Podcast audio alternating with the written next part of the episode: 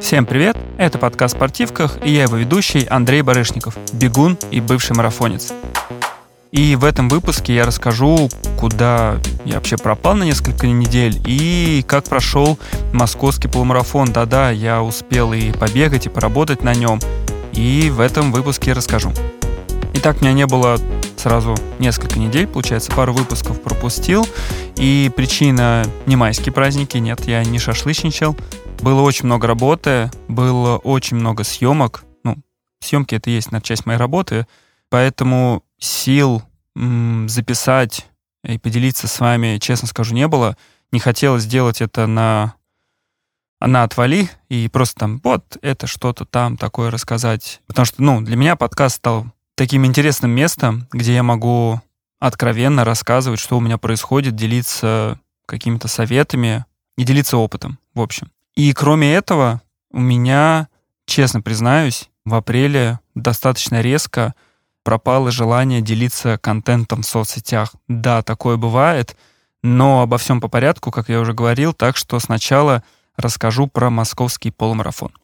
Итак, московский полумарафон, кто не знает, это такой забег, который проходит в Лужниках. Я думаю, что, да не думаю, я уверен, это крупнейший полумарафон в стране. А, в нем участвует, там, не знаю, порядка там 20 тысяч э, на двух дистанциях. Там есть 21,1 километр и вот 5 километров. И мы брендом, где я работаю, ГРИ, являлись спортивным партнером, поэтому нужно было успеть и поработать, и успеть побегать. Да, мне очень хотелось. Я понял, что в этом сезоне я не хочу пропускать э, подобные мероприятия. И организаторы в этот раз сделали программу из двух дней, то есть в субботу были 5 километров, в воскресенье как раз тот самый полумарафон, и можно было идеально распланировать так, чтобы поработать, э, пока идет спортивная выставка в четверг-пятницу, в субботу пробежать, и дальше, конечно, тоже поработать, а в воскресенье полностью отдаться процессу рабочему, там, контролировать, чтобы все было нормально, все было хорошо. Так вот, пятерка. Круто, что я решился на это. И я был очень рад поучаствовать в таком масштабном событии. Это, знаете, прям чувствуется. Я даже дальше сейчас чуть-чуть подробнее об этом расскажу. У меня не было желания показывать какое-то время. То есть я вот рассказывал в подкасте, что был э, в начале сезона у меня забег апрель, где я бежал 5 километров, э, тоже, кстати, да, 5 километров, и там вот прям я готовился. То есть мне прям хотелось после зимы посмотреть там, на что я готов, не сравнивать даже, а просто вот посмотреть, как, за какое время я могу пробежать. Здесь же я понимал, что из-за того самого достаточно плотного рабочего графика а, у меня не получится показать каких-то там, не знаю, да не то что личных рекордов, а просто быстрых минут для себя, быстрых минут, я говорюсь. Но вот хотелось. И, честно скажу, почти так и получилось. День, конечно, прошел достаточно необычно. Я приезжал на забег с сыном, и так сложилось, что мне должны были помочь потусить с мелким, а, пока я бегаю, но из-за некоторых обстоятельств э, этого не произошло, и я подумал, ладно, поедем с ним туда, э, на забег, а там решим. Все-таки много знакомых, плюс там наш павильон, в котором-то как раз-таки сп- спасибо команде ГРИ, что э, помогли мне с моим сыном, пока я бегал, пока разминался, потусить с ним, поиграть в крокодилов и все такое. Так что да, мне удалось стартовать. Э, разминка, конечно, моя выглядела, это был э, бег вокруг нашего торгового павильона, но размялся я достаточно хорошо. И даже когда прошел сам старт, первый километр два, очень хорошо бежалось. Я удивился, что так может быть. Я думал, откуда столько сил?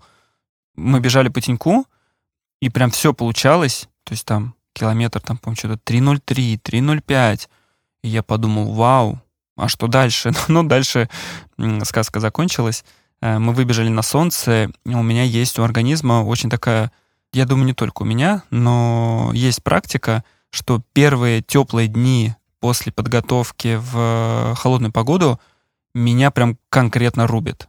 Это причем происходит каждый сезон. Я уже, к сожалению, с этим смирился. Если вдруг, там, не знаю, в марте-апреле я тренировался в температурном режиме, там, плюс 3, плюс 8, потом приезжая на старт, там, плюс 20-25, как было в эту субботу, то все, мне так плохо, что описать сложно.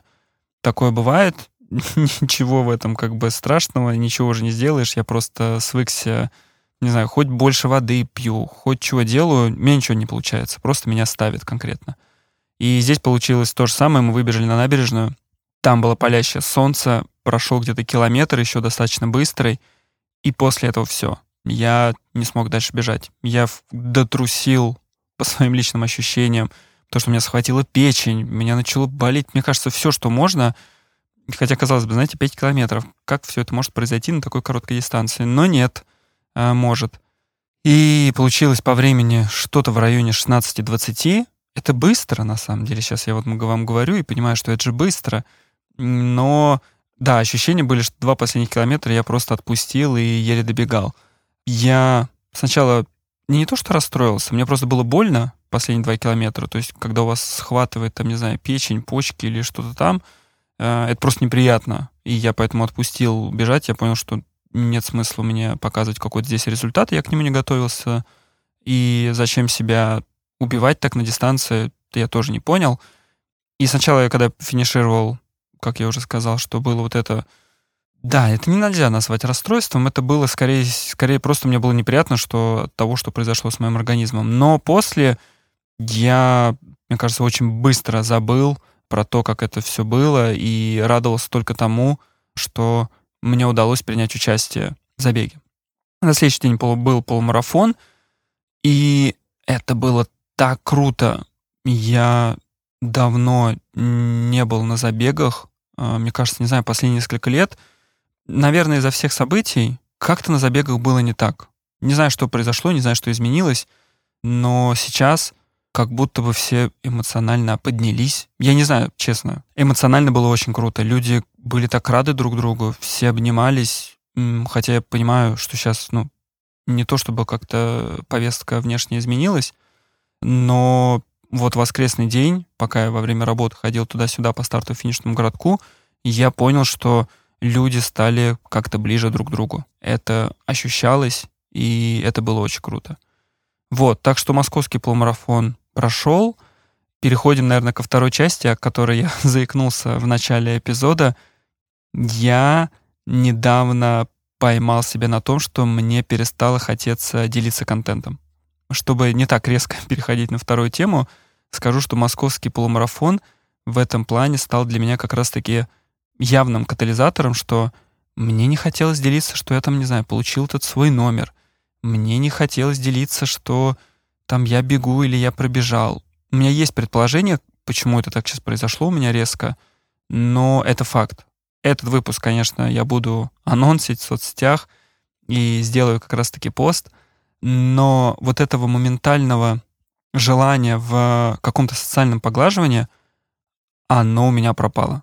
Признаюсь, для меня это необычно, потому что, учитывая, что у меня были раньше контракты там с брендами, отчасти я официальным блогером был, или как это можно сказать.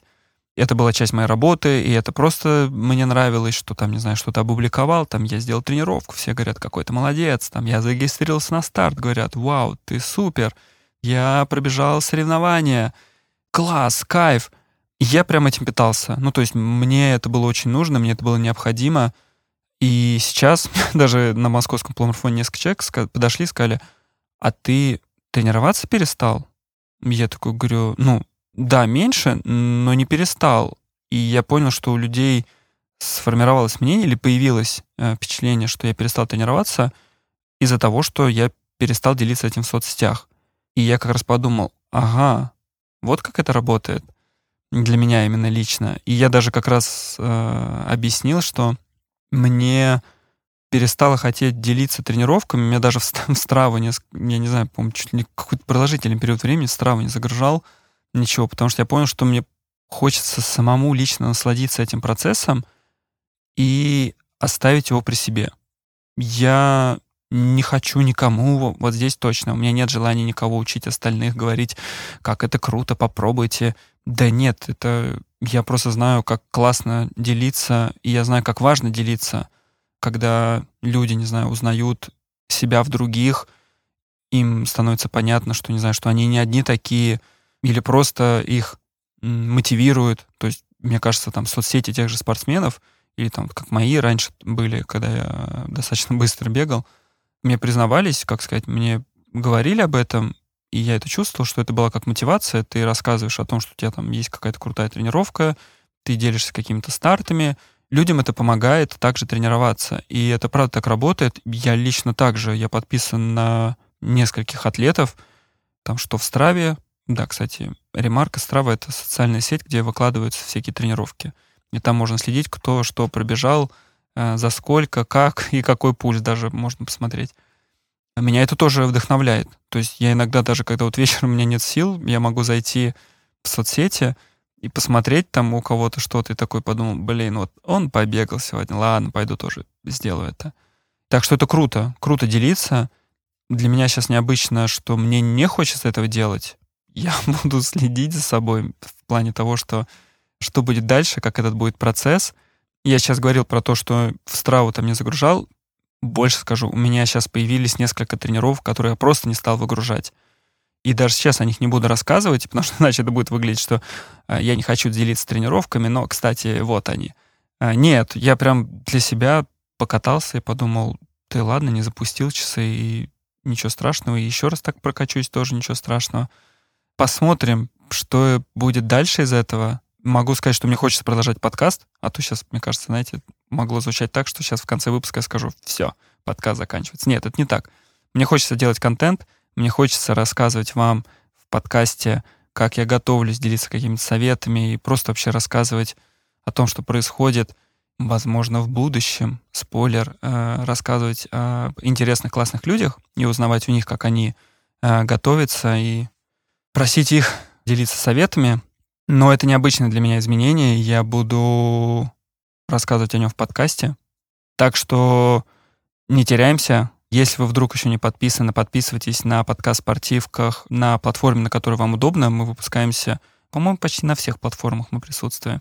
Так что это необычное изменение, то, что я сказал про соцсети, что мне не хочется делиться контентом, но при этом мне по-прежнему очень важно получать ваши комментарии, пишите или приходите в наш телеграм-канал «Спорткастерная», или пишите мне в личные соцсети. Мне очень приятно, я стараюсь отвечать на все сообщения, и это помогает мне продолжать подкаст, и это помогает мне, больше скажу, это помогает мне корректировать темы. Когда мне пишут и спрашивают что-то определенное, я понимаю, что вау, вот про это, наверное, и нужно делать следующий выпуск. Так что подписывайтесь на подкаст «Спортивках» на платформе, на которой вам удобно, и услышимся в следующую среду. Пока.